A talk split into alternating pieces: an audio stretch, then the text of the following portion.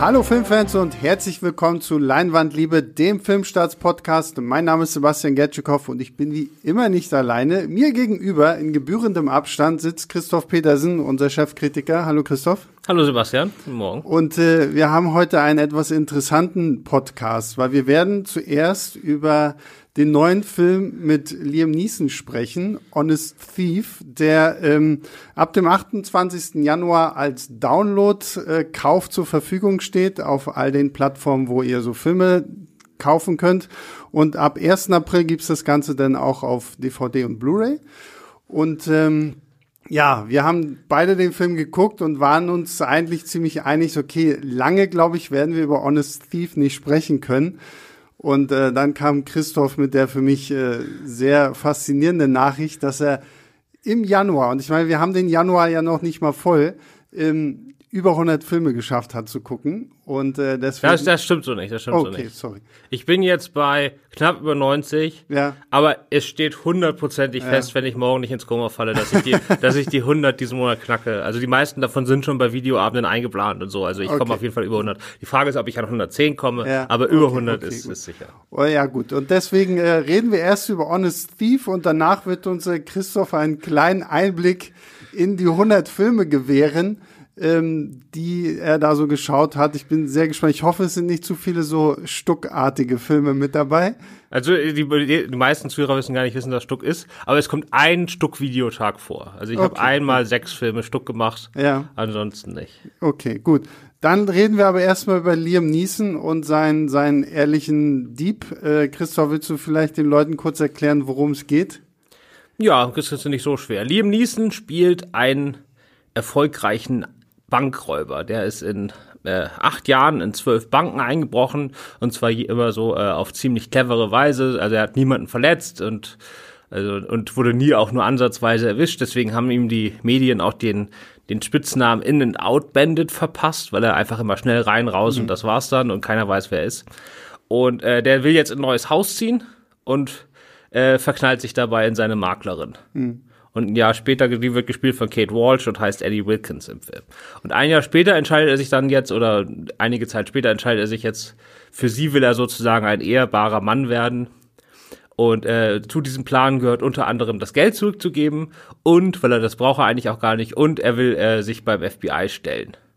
Und er will, er ruft dann da halt einfach an aus dem Hotelzimmer und sagt, ja, hier, ich bin der In-and-Out-Bandit und äh, ich würde gerne mit euch einen Deal aushandeln, so dass ich mich stelle, ich gebe das ganze Geld zurück, ist ja auch nichts passiert und dann so, sagen wir mal, gehe ich zwei, drei Jahre in den Knast und danach kann ich dann halt so meinen Lebensabend mit meiner neuen Freundin verbringen, so nach dem Motto. Aber das Problem ist, dass die FBI-Agenten, unter anderem gespielt von äh, Terminator 2 Bösewicht, Robert Patrick, äh, die kriegen solche Anrufe eigentlich quasi jeden Tag. Weil der Typ ist halt überall in den Medien, dieses, dieses Phantom und andauernd rufen Irre an und sagen, ich bin der In-and-Out-Bandit, ich bin der In-and-Out-Bandit. Deswegen nehmen die das nicht so ernst. Und irgendwann, so nachdem er dann ein paar Mal angerufen hat und echt verzweifelt ist, weil er will sich ja einfach nur stellen, äh, schicken die dann zwei von ihren untergebenen Agenten einfach mal so hin, einfach so pflichtbewusst, ja, guck da halt kurz vorbei, weißt du, dann haben wir Ruhe. Äh, gespielt von Jay Courtney und Anthony Ramos. Und äh, die stellen fest, dass das der echte ist und überlegen sich dann aber halt, hm, wenn wir dem jetzt sein Geld wegnehmen, dann, und der hinterher erzählt, ja, ich bin der In-and-Out-Bandit und die haben mir mein Geld geglaubt, dann glaubt ihm ja immer noch keiner. Und die wollen ihn dann halt übers Ohr hauen und dann geht was schief, es sterben Leute und äh, Liam Neeson wird dann quasi der Gejagte wie auf der Flucht, der unschuldig Gejagte, dem dann noch ein Mord angehängt werden soll und so. Und äh, dann muss er halt aus dieser Fluchtposition heraus irgendwie seine Unschuld beweisen, während das FBI alle Mittel in der Hand hat, weil die sind alle korrupt. Und äh, ja, das ist so die, der Film. Wie stehst du denn eigentlich, Christoph, zu, zu Liam Neeson als Actionheld? Es hat ja irgendwie so ein bisschen angefangen mit den ganzen Taken-Filmen, 96 Hours und irgendwie geführt, seitdem ist Liam Neeson in jedem zweiten Actionfilm irgendwie so drin. Gefällt er dir in solchen Rollen oder bist du da eher neutral eingestellt, was das angeht? Oder vermisst du den Charakterdarsteller Liam Neeson? Ich weiß gar nicht, also ich finde Liam Neeson super. Aber ich weiß gar nicht, ob ich jetzt so wahnsinnig viele Charakterrollen von ihm habe, die ich so persönlich jetzt so ganz oben ansiedel. Also ich mag, äh, es gibt so ein paar Rollen, die sind in eher unbekannten Filmen so aus den späten 80ern, wo er so echt so ein bisschen auch lustig ist oder äh, so ein bisschen ironisch und so. Ähm, und ich mag ihn eigentlich so, was die Abwechslung angeht. Ich mag ihn einfach als Präsenz. Deswegen, Ja. ich finde ihn in all seinen Actionfilmen super. Nur wenige davon sind dann auch die Filme gut. Ja. Aber äh, also sozusagen ihn einfach da zu sehen, äh, macht einen Actionfilm schon mal deutlich besser. Ja, finde find ich auch. Also Ich sehe ihn auch sehr gerne, aber wenn wir jetzt mal beim Thema bleiben, in Honest Thief hatte ich so wirklich so das, so wieder mal so dieses Gefühl, okay, Liam Neeson, du solltest langsam mit diesen Action-Sachen aufhören, finde ich. Also ich fühlte mich gerade im Bereich der Action ein bisschen zurückerinnert an Taken 3, wo es diese tolle Szene gibt, wo Liam Neeson irgendwie über einen Zaun klettert und das so wahnsinnig schnell geschnitten ist, damit man nicht erkennt, dass der Stuntman da irgendwie äh, rübergesprungen ist, wo man einfach merkt, okay, Liam Neeson ist halt auch äh, kein junger Mann mehr und kann nicht mehr so viel rennen und dementsprechend, was ich bei diesem Film ein bisschen schade fand, war wirklich die Action. Also ich fand die Action an sich wirklich ziemlich langweilig. Es gibt so ein paar uninspirierte ähm, Schießereien, es gibt mal hier und da so ein kleines Handgemenge, aber wer jetzt mit Honest Thief irgendwie den großen Liam Neeson Action Renner erwartet, den glaube ich müssen wir sehr enttäuschen, oder? Genau, wir haben ja vorhin schon mal, das, du hast das Wort ehrlich benutzt, ich weiß gar nicht mehr wo, aber ich habe es gleich abgespeichert. Ich finde das ein sehr ehrlicher Straight-to-DVD-Actionfilm. Ja. Also sehr geradlinig. Äh, die Action-Set-Pieces sind eher wie den 80ern. Also es gibt eine Autoverfolgungsjagd, es gibt eine Schießerei und so weiter. Und die sind relativ bodenständig gemacht. Dass er jetzt da sich so schnell über den Zaun kommt, ja, das passt halt in diesem Fall aber zur Rolle, weißt du. In den Taken-Filmen passt das nicht so wirklich, weil da spielt er ja diesen Superman. Aber hier spielt er ja, also er ist ja hier kein Actionheld, sondern ist einfach so ein Typ, der irgendwann, das findet man dann später raus, ich verrate jetzt nicht warum, aber relativ desillusioniert war und deswegen mit seinen speziellen Fähigkeiten, die eher, sagen wir mal, auf dem Ingenieurslevel sind und nicht auf dem ich mache ja alle Platt-Level, ähm, mit den Fähigkeiten bricht er halt in Banken ein. Und warum er jetzt, wo er plötzlich in diese Fluchtsituation kommt, jetzt irgendwie das alles können sollte, also zum Beispiel auch nur, warum er ein guter Schütze sein sollte, ist ja gar nicht unbedingt klar. Ja, doch, Ähm, es wird ja irgendwann mal erzählt, dass er auch bei den Marines oder Green Berets oder Ja, ich glaube, das mussten sie noch machen, um irgendwie zu erklären, Ja, genau, genau. Aber das finde ich halt immer so ein bisschen so schade, dass du, er kann nicht einfach nur irgendwie so ein normaler Ingenieur sein, der halt irgendwann desillusioniert war und gesagt okay, jetzt ra- raube ich Banken aus.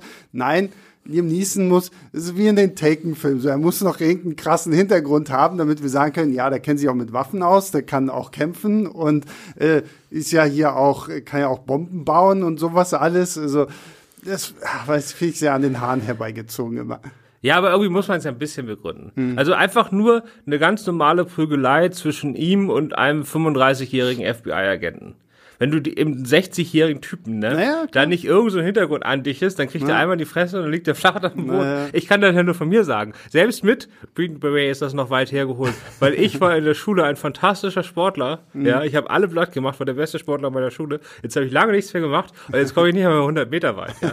Also dementsprechend, also selbst wenn, früher mal Leute mal so Supersoldaten waren, dann Mhm. heißt das nicht, dass die 30 Jahre später noch irgendwas drauf haben. Äh, deswegen das als als so, ich finde, es hat gepasst. Hm. Es hat gepasst. Und ich finde, also man muss das ganz ehrlich sagen, wenn er einfach eine Rolle einfach nur rein telefoniert und da einfach nur seinen Stiefel runterreißt, Hm. dann ist das halt hundertmal besser, als wenn das ein Bruce Willis macht oder ein John Travolta oder sowas. Weil Das stimmt, aber gut, die tauchen irgendwie auch gefühlt ziemlich lustlos auf. Bei Liam Neeson hat man ja wenigstens noch das Gefühl, dass er da Spaß an der Freude hat, irgendwie. Ja, ich bin mir da gar nicht so sicher, ob er die hat, aber so einfach sein, sein, also jeder Schauspieler hat ja so einen Ruhepuls. Also einfach so eine, wenn er eine Szene hat, in der es nichts zu tun gibt, wo er einfach nur seinen Text aufsagen muss, ne, dann haben die ja alle so eine bestimmte Art.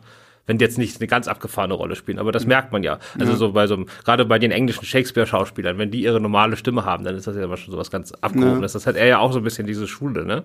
Und einfach so, wenn er sagt, ich schalte jetzt in Schauspielermodus und sage jetzt meinen Text auf, dann hat das schon eine Gravitas und einfach, das funktioniert einfach schon für sich. Da muss der gar nicht mehr viel dazu machen. Und deswegen hilft das halt in dieser Art von Film.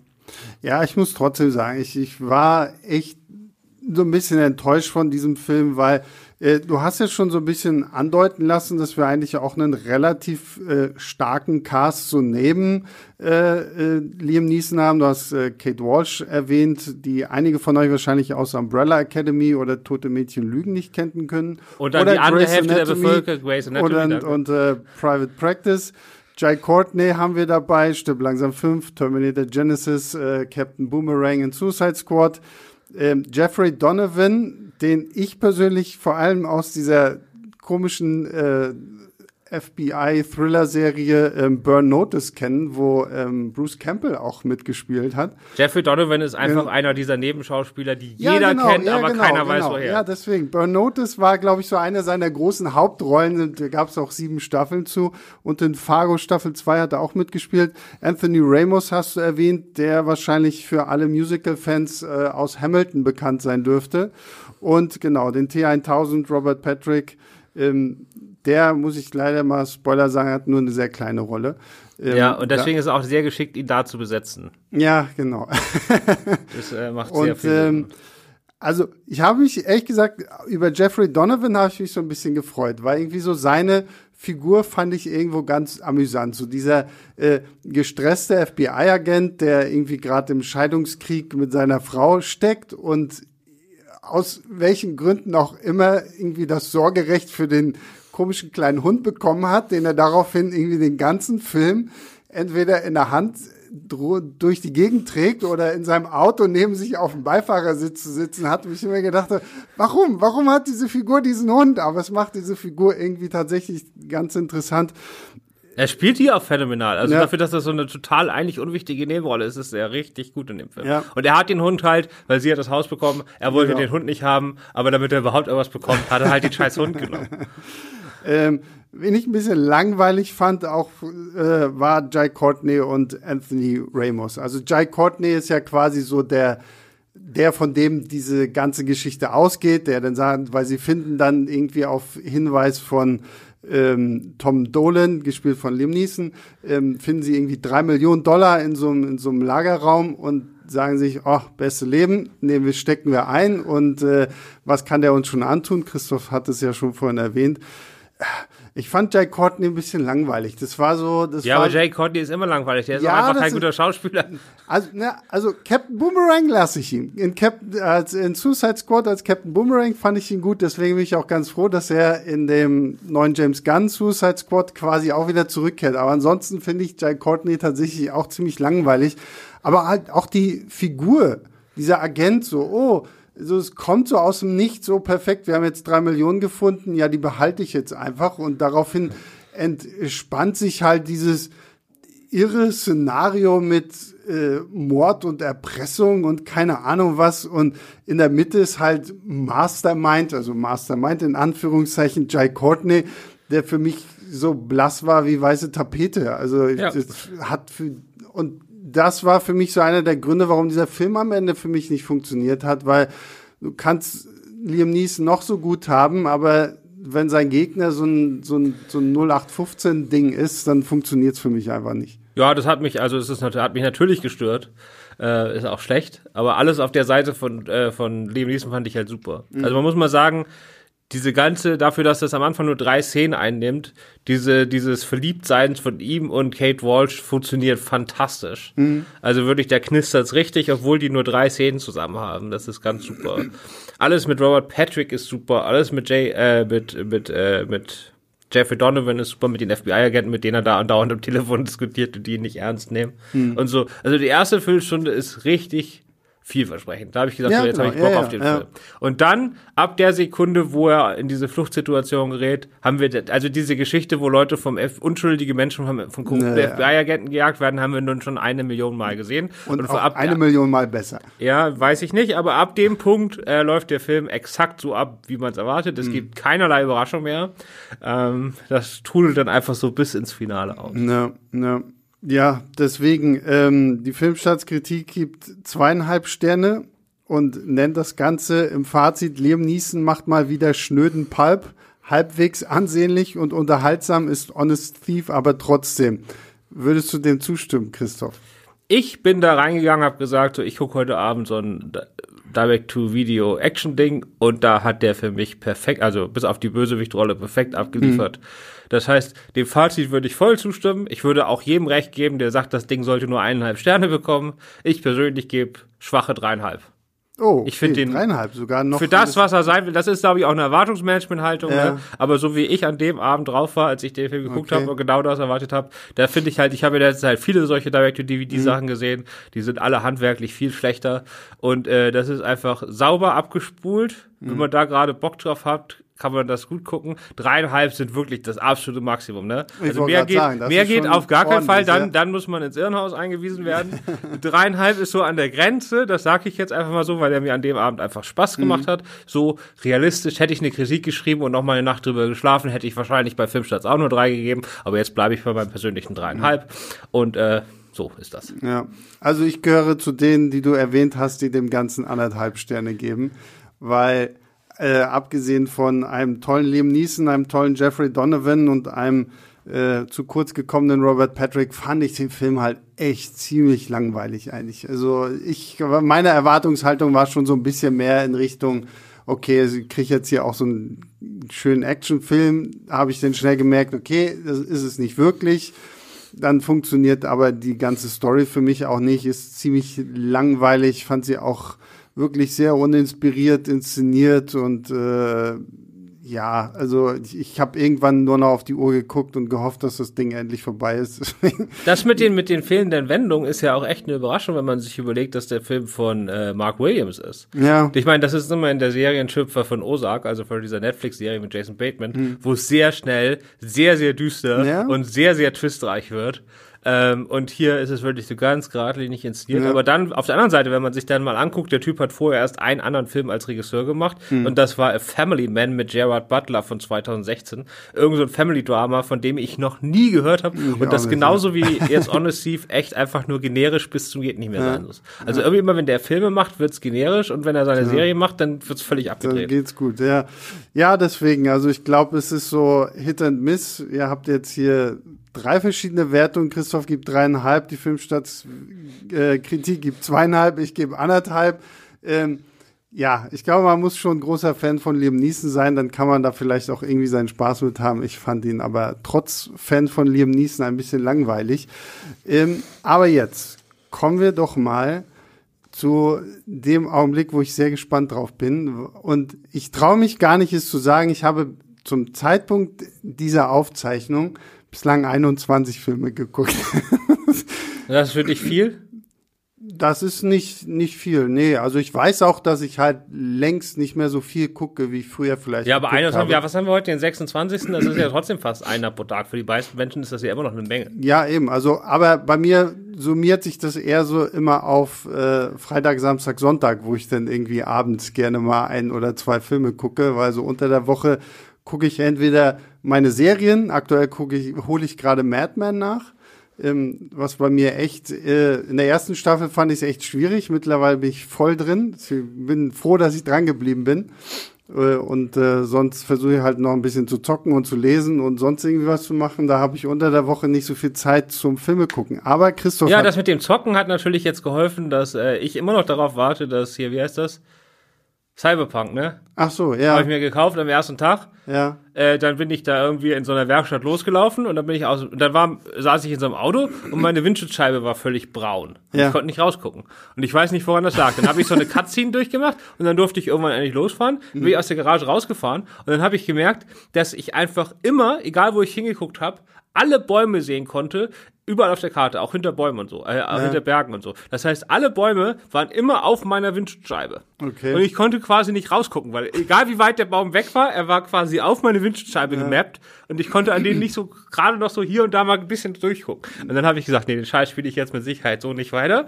Und Naja, jetzt ich warte ich, doch- darauf, dass das irgendwann in der Form ist, wo ich das auch spielen kann. Ne, ich habe auch irgendwie gehört, ne, Cyberpunk äh, hat für die PlayStation 4, glaube ich, irgendwie sehr viele Probleme und da deswegen. Ja, ich spiele das aber auf einem hochgezüchteten Gaming-Rechner. Und Ach da so, habe ich okay. eigentlich gehört von vielen, dass das Ding eigentlich gut laufen soll. Aber ich hatte, also wahrscheinlich hätte ich noch ein bisschen rumgespielt und noch ein bisschen versucht, hätte es auch geklappt. Aber weißt du, ich hatte dann, man Hm. Ja. freut sich drauf, man macht da irgendwie zwölf Stunden Download. Da habe ich gleich gesagt, nee, komm jetzt. Ah, okay. Und dann ja, besseres zu tun, ich gucke jetzt 100 Filme. Okay. Wobei das nicht stimmt. Es ist rein natürlich passiert, ohne dass ich irgendwas forciert habe. Das sagen. ist einfach Lockdown, ja. Lockdown ist scheiße. Guckt man halt 100 Filme.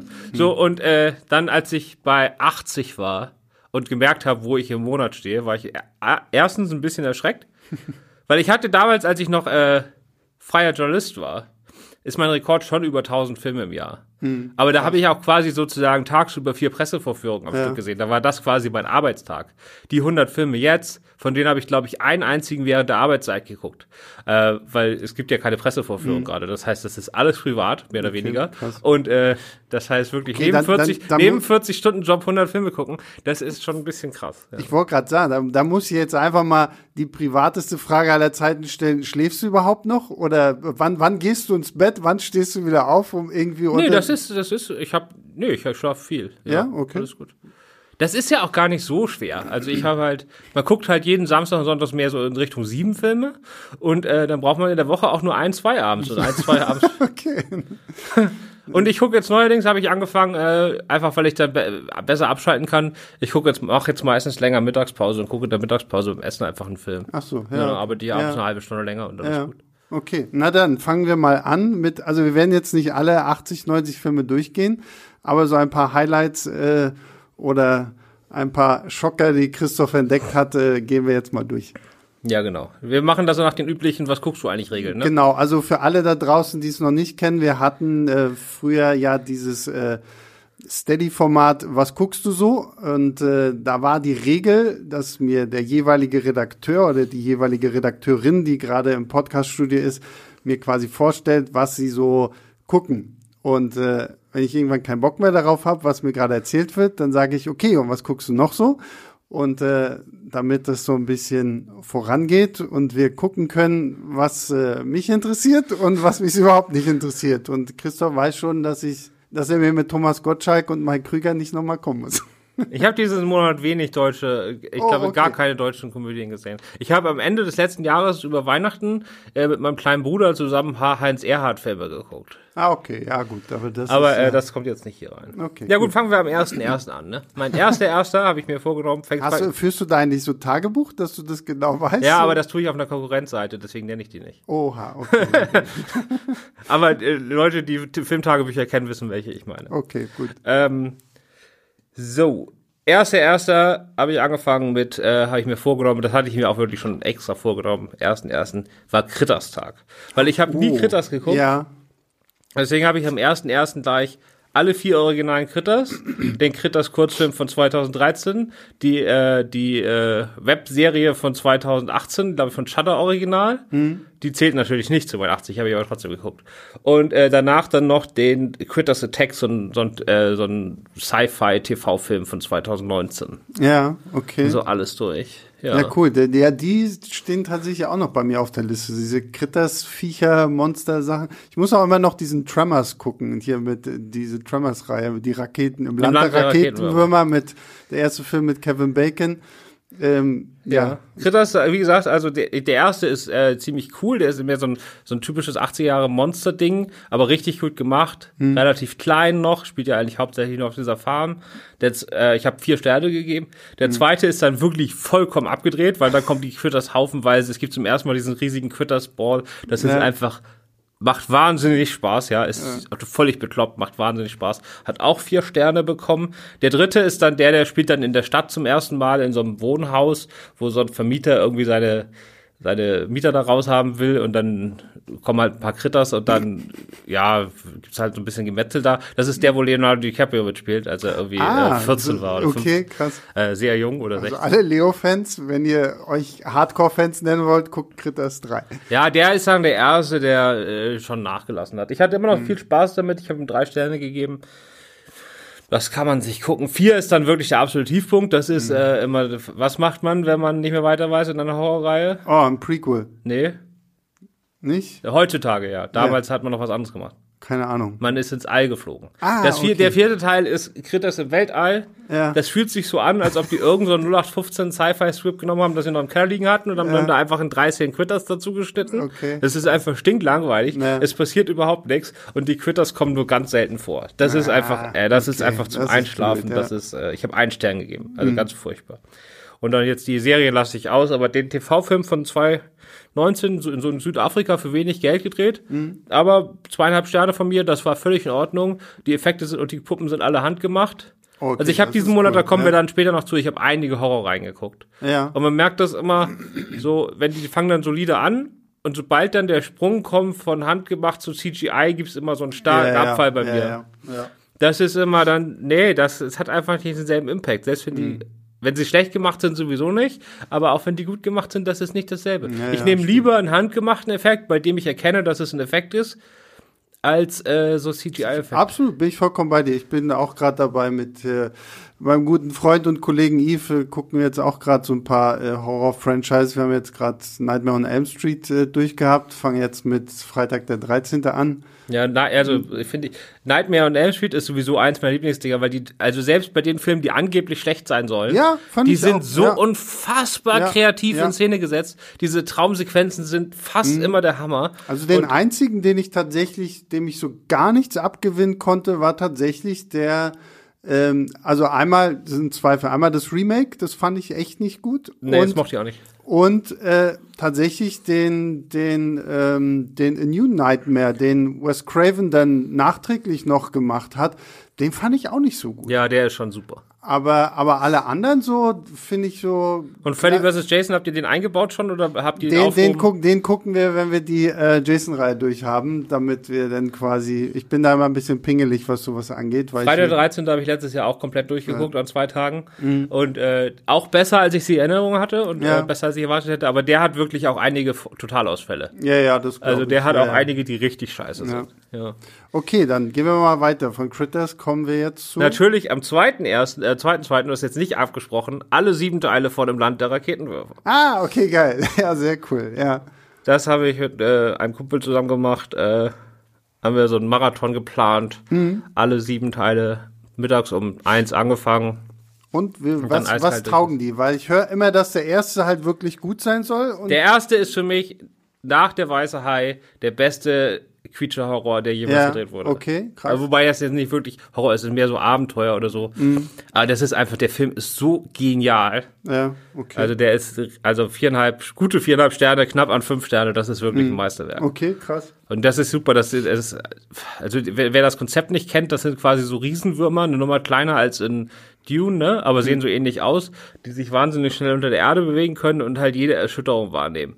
Und im Endeffekt ist das die Filmversion von dieser Netflix-Show Alles ist Lava oder diesem Spiel, das man früher im, im Sportunterricht Ja. gespielt hat, weil alle Häuser, Leute gehen dann so auf die Häuserdächer und müssen sich von einem Dach zum anderen rüberspringen oder in der in der in der Wüste von einem äh, von einem Felsen Felsen, zum- zum anderen ja. und man darf auf keinen Fall den Boden berühren, da wird man aufgefressen. Und das ist einfach. Davon fan- gibt's insgesamt sieben Teile, ja? Ja. Also, äh, die ersten, muss ich mal gucken. Das, also der erste ist der, der zweite, dritte sind, der zweite ist auch noch mit Fred Ward, da ist Kevin Bacon aber schon raus. Der hat dann so einen neuen, der auch lustig sein soll. Kevin Bacon ist ja so ein bisschen der lustigere von beiden. Ja. Und der im zweiten Teil ist eher nervig, aber der Film ist echt noch okay. Okay. Wir müssen dann Mexiko da irgendwie so eine Ölfarm da von den Tremors befreien, damit die da wieder Öl abbohren können oder so, keine Ahnung. Und dann übernimmt dieser Michael Gross, das ist so der, der, der Typ, der im ersten Teil so, so, so, so ein, sagen wir mal, so ein Trump-Fan, also der hat dann so seinen eigenen Keller mit hunderten Waffen, das ist dann so ein Waffenfetischist und über Survival-Experte. Und ab dem dritten bis siebten Teil übernimmt der die Hauptrolle. Okay. Und ab dem vierten Teil oder so, ab dem vierten oder fünften, sind die auch alle vom selben Regisseur, von dem Don Michael King. Äh, der dreht quasi, der hat auch Death Race 7 und was weiß ich, der dreht alle diese komischen Fortsetzungen. okay. Und da dreht er wirklich fünf von im Jahr. So, und die waren auch teilweise echt scheiße. Die Dinger sind CGI dann, ja, ja. Das wurde da dann gibt- hinten raus, das wurde dann doch ein bisschen stählern Ja. hinten raus, ja. Aber da gibt's ja auch noch irgend so eine Serie, ne? Da Es gibt eine TV-Serie, die habe ich mir jetzt, die haben wir nicht untergekriegt, logischerweise, weil die waren noch mal. Ja. Also wir haben, das war jetzt glaube ich fast zwölf Stunden, Ja. reine Filmzeit und man muss ja zwischendurch noch Kaffee trinken. Aber ähm, die Serie ist nochmal so, also es war eine ganze Staffel. Und ich Ja. habe mal geguckt, die hatten recht, also bei wurde nach einer Staffel wieder abgesetzt, hat aber bei den Fans einen ganz guten Ruf. Ja, eben, das habe ich nämlich auch gehört. Ja. Und die spielt auch da in dieser Stadt, also wo der Originalfilm spielt. Ich glaube, auch einige Originalschauspieler sind dabei, Ja. logischerweise nicht Kevin Bacon. Und ähm, die habe ich mir jetzt bestellt aus Amerika, aber die ist jetzt seit Wochen in der Post, weil momentan Ah, ja, dauert das ja okay, ewig. ja. Und ähm, dann, was noch gab, ist äh, 2018 oder keine Ahnung, oder 17, gab es einen Pilotfilm zu einer neuen Serie von, äh, von Ar wer ist der von am Aja? Alexandra Aja, dem Regisseur von so, High Tension ja. und Maniac und so, äh, von dem französischen Horrorspezialisten. Und da hat Kevin Bacon wieder mitgespielt. Aha. Ähm, aber irgendwie, nachdem die den Piloten abgedreht haben, wurde das nicht, nicht bestellt. Okay. Und der ist auch noch nicht geleakt oder so, also den kann man auch nicht gucken. Also es kann auch sein, dass sie den noch gar nicht zusammengeschnitten haben, dass sie, dass sie schon nach den Dreharbeiten aufgehört haben. Weiß ich nicht. Aber so, das war Tremors. Ja, okay, krass, cool. So, was, was kommen jetzt noch für Horror-Franchises dran? Hier muss man einen Zettel umdrehen. Dreh deinen Zettel um. Ja, genau. Also wollen wir erstmal die Horror-Franchises fertig Ja, machen? na komm, jetzt, dann, dann weiß Weil ich. das ist jetzt aber zeitlich übersprungen, weil das ist jetzt mein letzter Samstag. Also von Das ist vollkommen okay. Wir müssen ja jetzt nicht. Ich habe jetzt in Vorbereitung auf den Release des, des Reboots im Februar habe ich am Samstag alle sechs Wrong-Turn-Filme geguckt. oh, okay. Noch nie gesehen. Noch nie gesehen. Keine Ahnung. Taugen die was? Äh, nö. Sehr gut. Also erstmal war es gar nicht so einfach, die zu bekommen, weil ich habe mir dann ganz äh, naiv, weil ich an sowas immer gar nicht mehr denke, Ja. äh, die deutsche Blu-ray-Box bestellt für 7 Euro bei Amazon für sechs Filme. Mhm. Äh, dann, als ich dann gesagt habe, komm, lass mal sie ja Samstag gucken, wurde mir erstmal mitgeteilt, ja, dann sind ja zwei bis fünf sind ja mega geschnitten. In Ja. Mhm. Deutschland habe ich alle verboten. Äh, habe ich mir sie dann halt woanders bestellt. Mhm. Gibt ja Länder, wo man sie bekommt.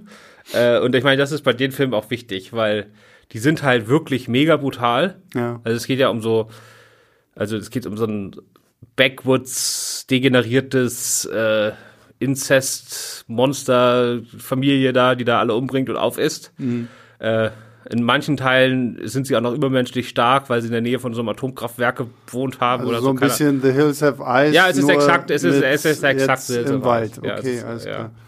Und äh, ja, Aber das, das, das Remake kriegt irgendwie keine guten Kritiken, ne? Oder irgendwie, ich habe heute ne? zumindest irgendwie den, oder das Reboot, äh, irgendwelche, den Artikel auf Filmstarts gelesen, dass das wohl irgendwie unerwartet auch komisch sein soll, oder? Nee, ich glaube, also das Original, also mal ganz kurz, der erste Wrong Turn von 2003 von Rob Schmidt ist einfach, Leute nehmen einen Umweg über so einen Waldweg, weil die Autobahn ein Unfall war oder so, keine Ahnung. So, und dann haben die dann eine Panne, oder es ist keine Panne, sondern da wurde halt so eine Falle gelegt, aber dann stecken sie da fest und werden dann halt von diesen, von diesen Ja. da aufgefressen und gejagt. Das Tolle am Original ist, was ich gar nicht mehr wusste, ich habe den, den ersten kannte ich schon, den habe ich jetzt nochmal geguckt nach 17 Jahren, aber ich konnte mich gar nicht mehr erinnern.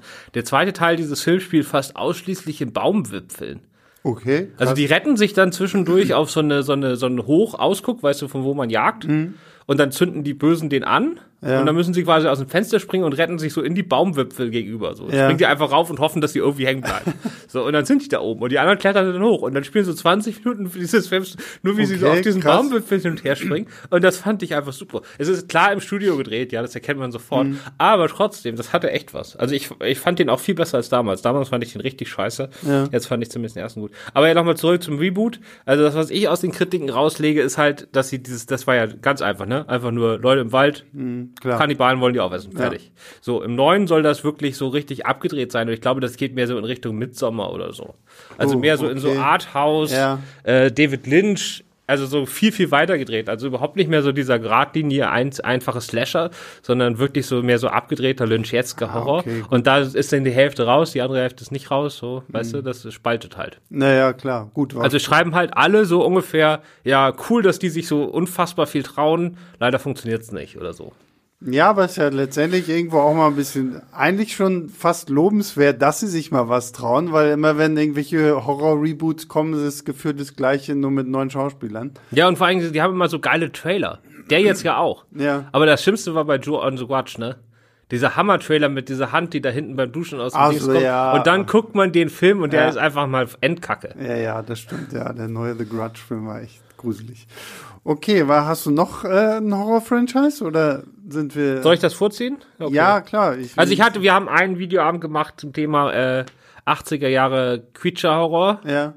Äh, ganz kurz, weil der, der eigentlich interessante ist der letzte. Weil wir haben geguckt, Alligator, also Deutsch heißt das, glaube ich, der Killer-Alligator. Okay. Äh, mit Robert. Forster von 1980, der ist super. Okay. Der, der hat auch, das ist bin nicht nur ich, der hat allgemein den Ruf, super zu sein. Das geht um so ein, so ein kleines Mädchen, das irgendwie äh, so ein, so ein äh, Kinder, äh, so ein, äh, von so einer Krokodilshow, da kann man als Andecken so Babykrokodile kaufen. Ja. schon schlimm genug. so, Äh, ja. Und dann äh, ihr gemeiner Vater spült das halt im Klo runter Ah, und dann okay, 20 Jahre ja. später, weil da unten dann auch noch so, so, so eine komische Versuchsfirma la lagert ihre, äh, die, die äh, klauen Hunde in der ganzen Stadt und spritzen denen so Genzeug Mhm. und dann sind die tot und dann, weil Versuchstiere und die entsorgen die in der Kanalisation und Ja, dieses Krokodil ernährt sie sich halt 20 Ja. Jahre lang von diesen genmanipulierten Hunden und ist dann so riesengroß. Geil. Und dann, ja, das ist halt Trash, aber das ist, macht mega Spaß und ist richtig Mhm. Okay, gut gemacht. cool. Den zweiten Teil von 91 dann, der ist äh, solide. Okay. Den kann man dann, wenn man den ersten mochte, guckt man den mit, das Mhm. ist nicht schlecht. Dann habe ich geguckt, den anderen, der, der ziemlich berühmt ist, ist Grizzly. Mhm. Also da geht's, äh, ist auch so von, nee, der ist sogar schon von 76. Ja, ich habe mir das alles nicht aufgeschrieben. Also aus dem Kopf ist er von 76. Mhm. Und da geht's halt auch um so einen Grizzly, der in so einem Nationalpark da irgendwie Leute Okay, die ja. Köpfe abhaut. Okay. Und zwar wirklich die Köpfe abhaut. Was, krie- Und, was äh, super mutierte Grizzlies halt irgendwie so tun, ne? Nee, der ist gar nicht mutiert. der ist nicht mutiert. Oder vielleicht war er ein bisschen mutiert, auf jeden Fall einen Tacken größer als normal. Ich glaube, am Schluss kommt irgendwie raus, dass das so ein Ableger ist von so einer eigentlich schon längst ausgestorbenen Aha, Sorte. okay. Aber ähm, bei dem waren die Grizzly-Szenen sind super gut gemacht. Mhm. Also das ist einfach richtig gut gemacht. Die Szenen zwischendurch, also die Interaktion von diesen Rangern und so, das ist okay. Also der hat schon ziemlich einen Kultruf. Wobei manche halt sagen, der ist wirklich gut, manche sagen, das ist so ein schlecht, der ist schon wieder gut Film. Ja, okay. Aber der gibt es auch in einer super schön aufgemachten neuen Blu-ray-Edition Okay, und so. Also der, der hat schon einen ziemlichen Ruf. Und was wir dann geguckt haben, und das ist jetzt das, wo du mich bitte nicht sofort unterbrichst, weil das willst du auch wissen. Wir haben Grizzly 2 geguckt. Und Grizzly 2 ist, äh, der, der hat 100 verschiedene Titel. Der ist so von Anfang der 80er. Und das ist einer der legendärsten Filme so unter Genre-Fans überhaupt, weil okay. der wurde nicht fertig gemacht. Weil nach der Hälfte der Dreharbeiten ist der Produzent verschwunden mit allem Geld. Und das Oh. wurde irgendwie in Osteuropa gedreht und die Idee ist, der ist einfach, der ist im Gefängnis gelandet und keiner hat das mitbekommen. Auf jeden Fall war der dann weg und dann haben sie abgebrochen. Krass. Und dann hatten sie quasi schon fast alles gedreht. Ja. Das geht in dem Film darum, dass so eine US-Senatorin aus irgendeinem Grund so ein Rockkonzert, so ein riesiges Rockkonzert in so einem Wald veranstaltet. Ich weiß nicht warum. In Osteuropa. nee, Oder in- in- Osteuropa soll schon Osteuropa als, sein. als Ja, okay, soll schon Amerika sein, irgend so ein Nationalpark. Und dann kommt halt Grizzly und bringt Leute um. Und ähm, aber die Grizzly-Szene hatten sie nicht gedreht. Also es gab, gibt kein Grizzly in dem Film. Oh, Weil die haben einfach quasi alle die Menschen-Szenen hatten sie schon gedreht und die Ja. Szenen, wo man dann quasi den Gegenschuss sieht, wo dann der Grizzly kommt und denen die Kopf abhaut. Man sieht, wie der Kopf abgehauen wird, aber man sieht die Grizzly nicht. so, das haben sie nicht gedreht. Am Schluss, es gibt die Szene, wo der Grizzly stirbt, die haben sie gedreht. okay. Aber das war die einzige Szene mit Grizzly.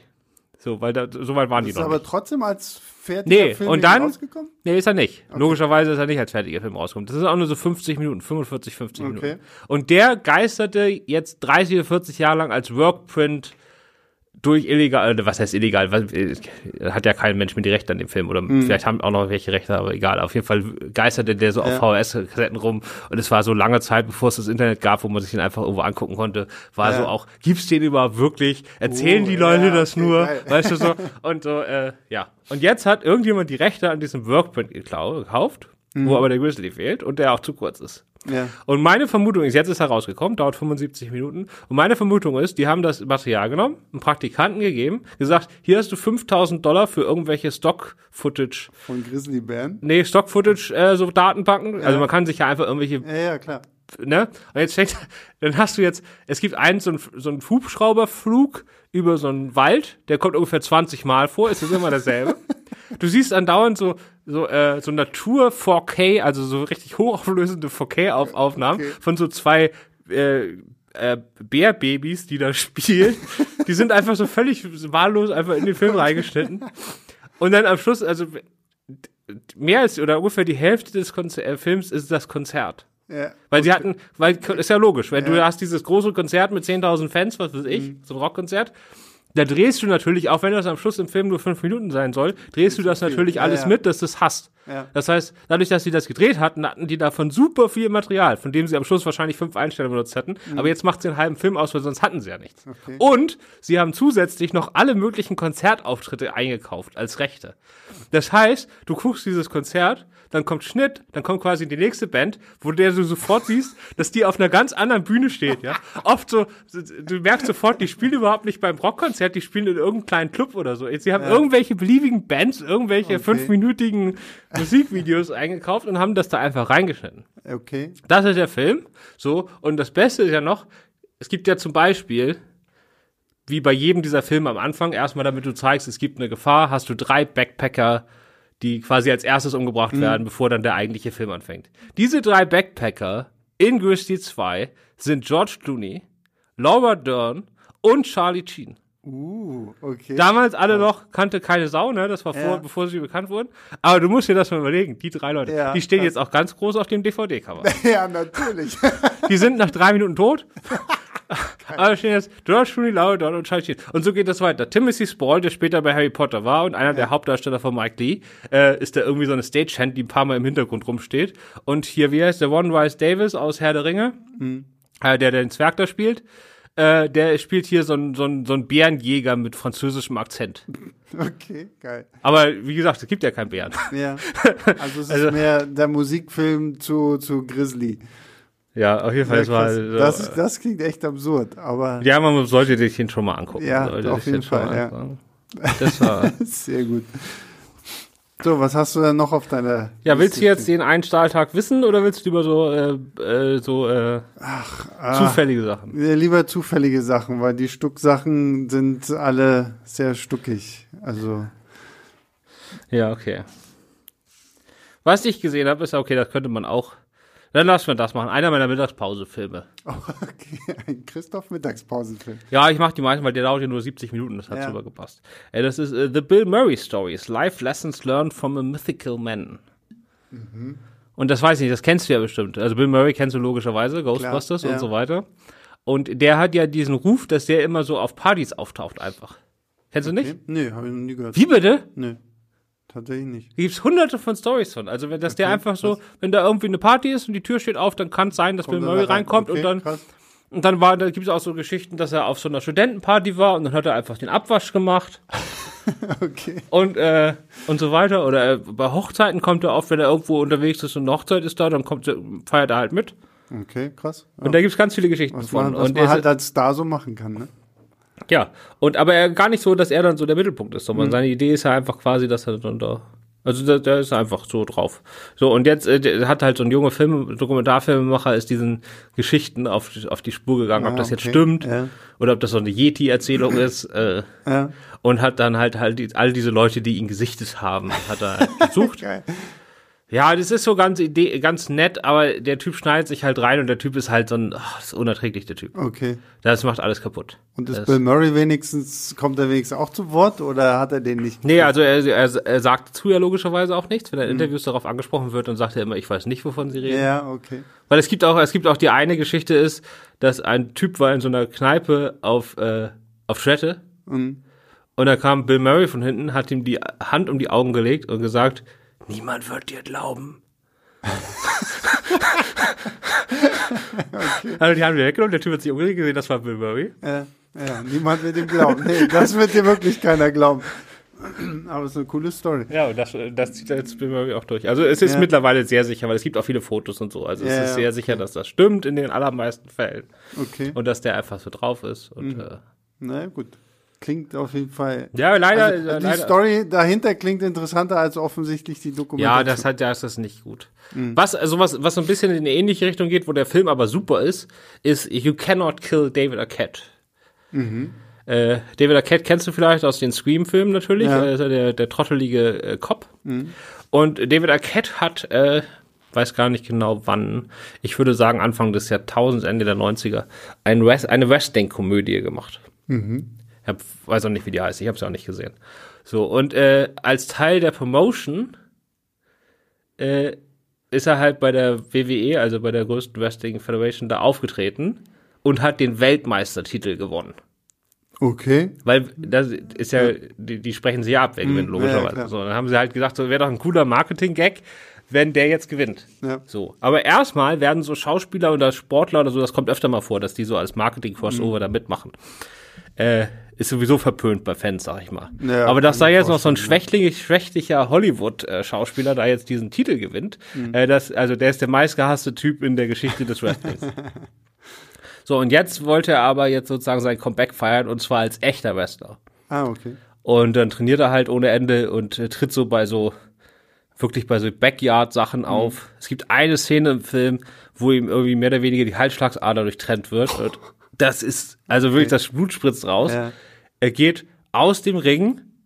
Man merkt so, dass der kurz vor der Ohnmacht steht. Dann überlegt er sich, nee, ich will den Kampf noch zu Ende bringen. Geht wieder rein, lässt sich schnell pinnen, dass er verloren hat, offiziell. Und dann erfährt, äh, wie heißt er denn? Der von einer seiner besten Freunde, der von 90 210, der leider gestorben ist letztes Jahr oder vorletztes Jahr. Jason Priestley? Nee, der andere große. Weiß ich nicht, keine Ahnung. Nicht Ja. in meiner Serie gewesen. Ja, ja, das war auf jeden Fall ganz groß. Der fährt ihn dann noch ins Krankenhaus und Okay. äh, rettet so quasi so kurz vor Schluss noch sein Leben. Und diese ganze Geschichte, der geht dann aus nach, nach Mexiko und macht dann da so Street Wrestling. Das ist quasi, ähm, weiß nicht, in Berlin kennt man das ja, so an diesen äh, großen Kreuzungen stehen manchmal so Leute, die jonglieren und dann gehen Ja. sie die Autofenster ab und wollen Ja, ja, ein bisschen genau. Geld dafür haben.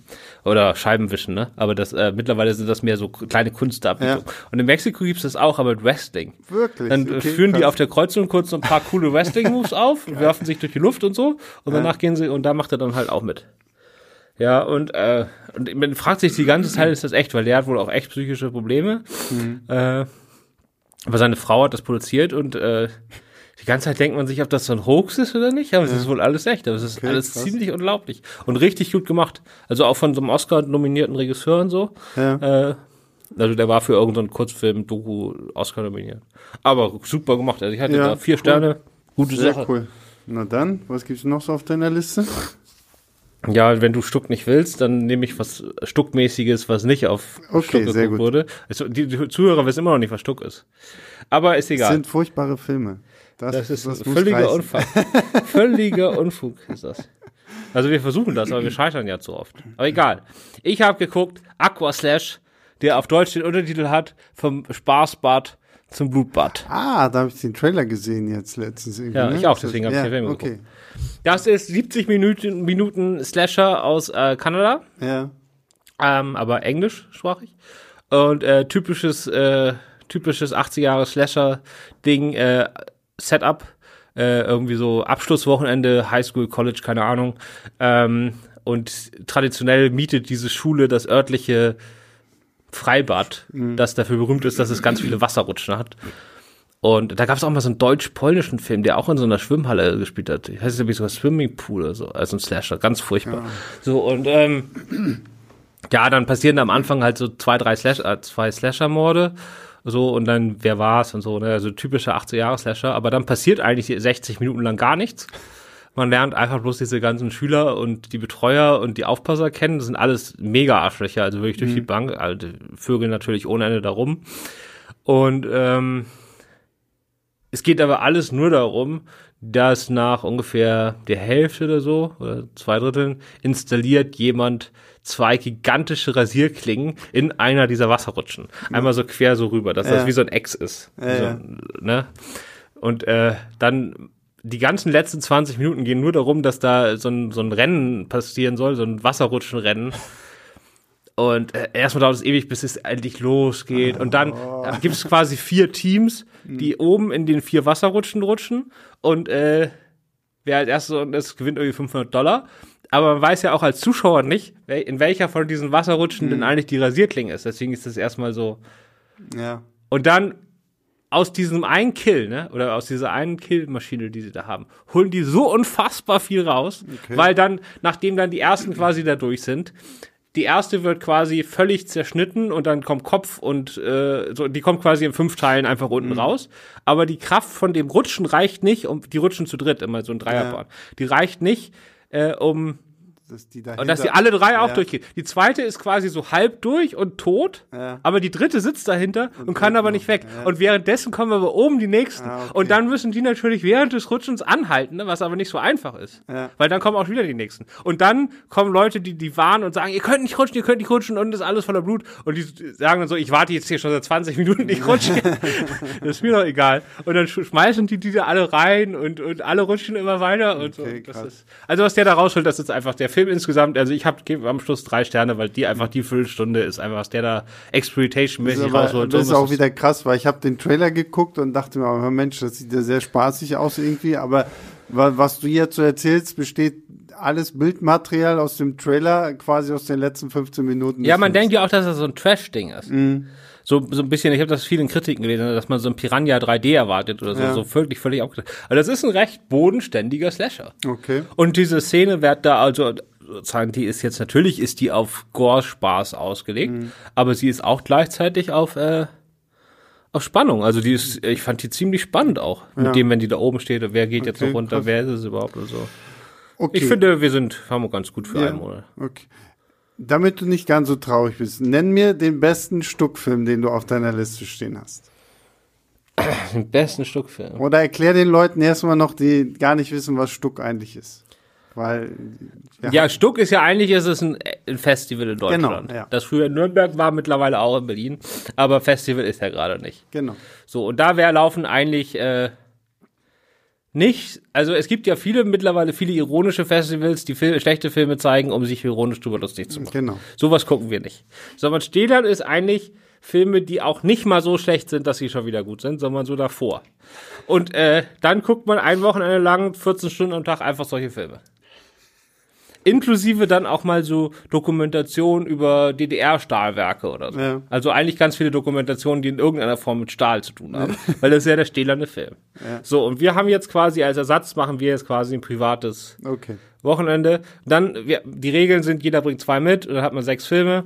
So, und äh, beim ersten Mal haben wir dann zum Beispiel noch ausgesucht, welche Reihenfolge der da am meisten Sinn macht. Also man verrät die anderen nicht, das ist alles Sneak, mhm. ne? Der Film fängt einfach an und du weißt ja. nicht, was kommt. So, und dann hatten wir vorher immer noch so überlegt, ja, passt deiner eher ans Ende oder an Anfang. Aber da haben wir auch entschlossen, das widerspricht ja völlig dem Gedanken des Stählernen, ja. wenn man die Filme in eine sinnvolle Reihenfolge bringt. das ist ja völlig gaga. Da könnte man ja Spaß haben. Ja, genau. Also, losen wir jetzt aus. Ah, es wird eiskalt ausgelost, was als nächstes kommt. Da sind natürlich auch ein paar, also es gibt sechs Filme hm. und zehn oder zwölf Zettel. Weil ja. auf den anderen Zetteln steht natürlich Bohnenkampf Schnapsrunden drauf.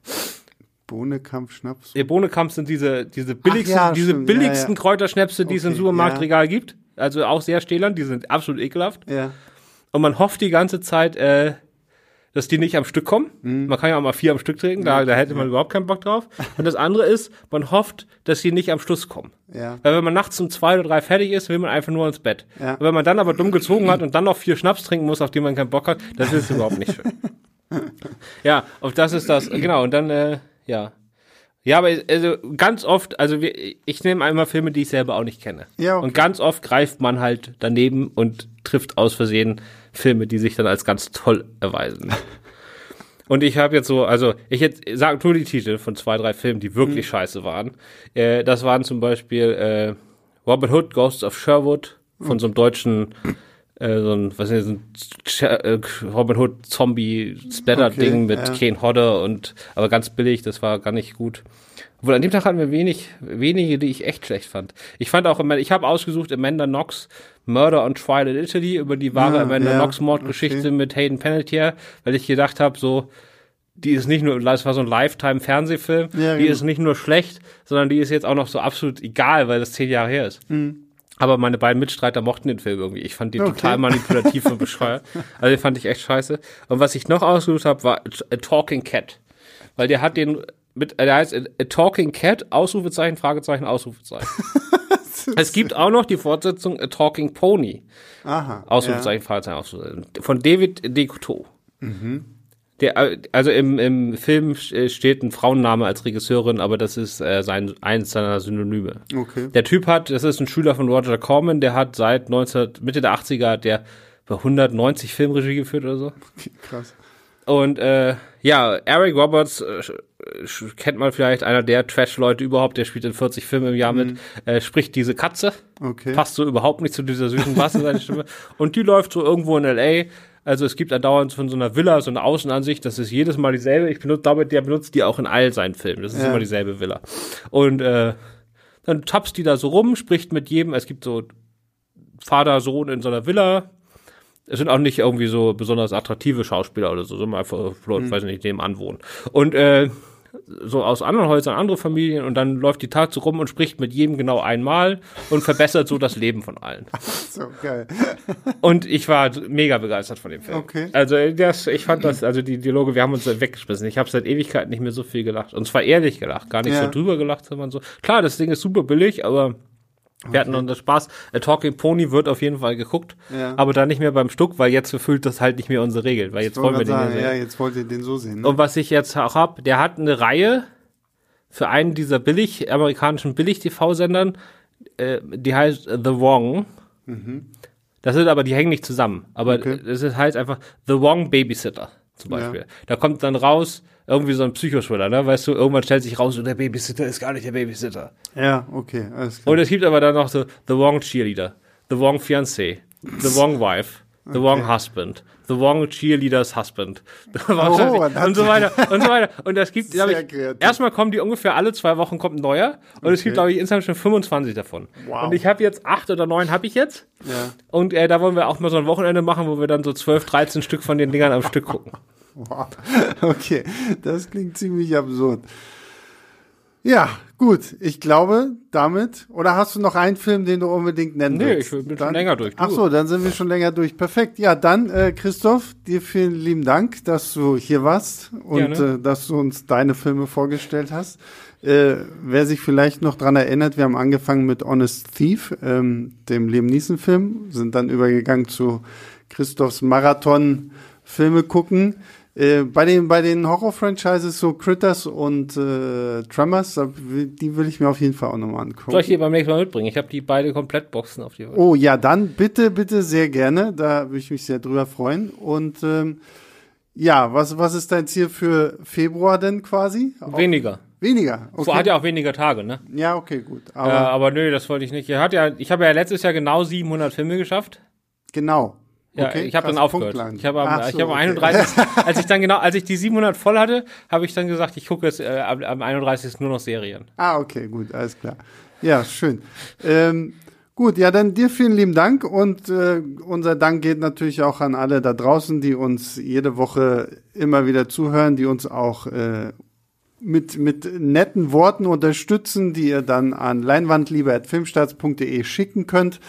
Ähm, ich wünsche euch weiterhin alles Gute. Wir hören uns nächste Woche wieder und jetzt kann ich sogar schon mal spoilern, weil wir genau wissen, was nächste Woche kommt, denn wir reden über David Finchers Fight Club. Äh, bin ich schon mal sehr gespannt drauf, weil ich habe den, glaube ich, seit 15 Jahren nicht mehr geguckt oder so. Ich werde ihn jetzt gefühlt am Wochenende das erste Mal wieder so richtig nochmal gucken. Lange, lange her.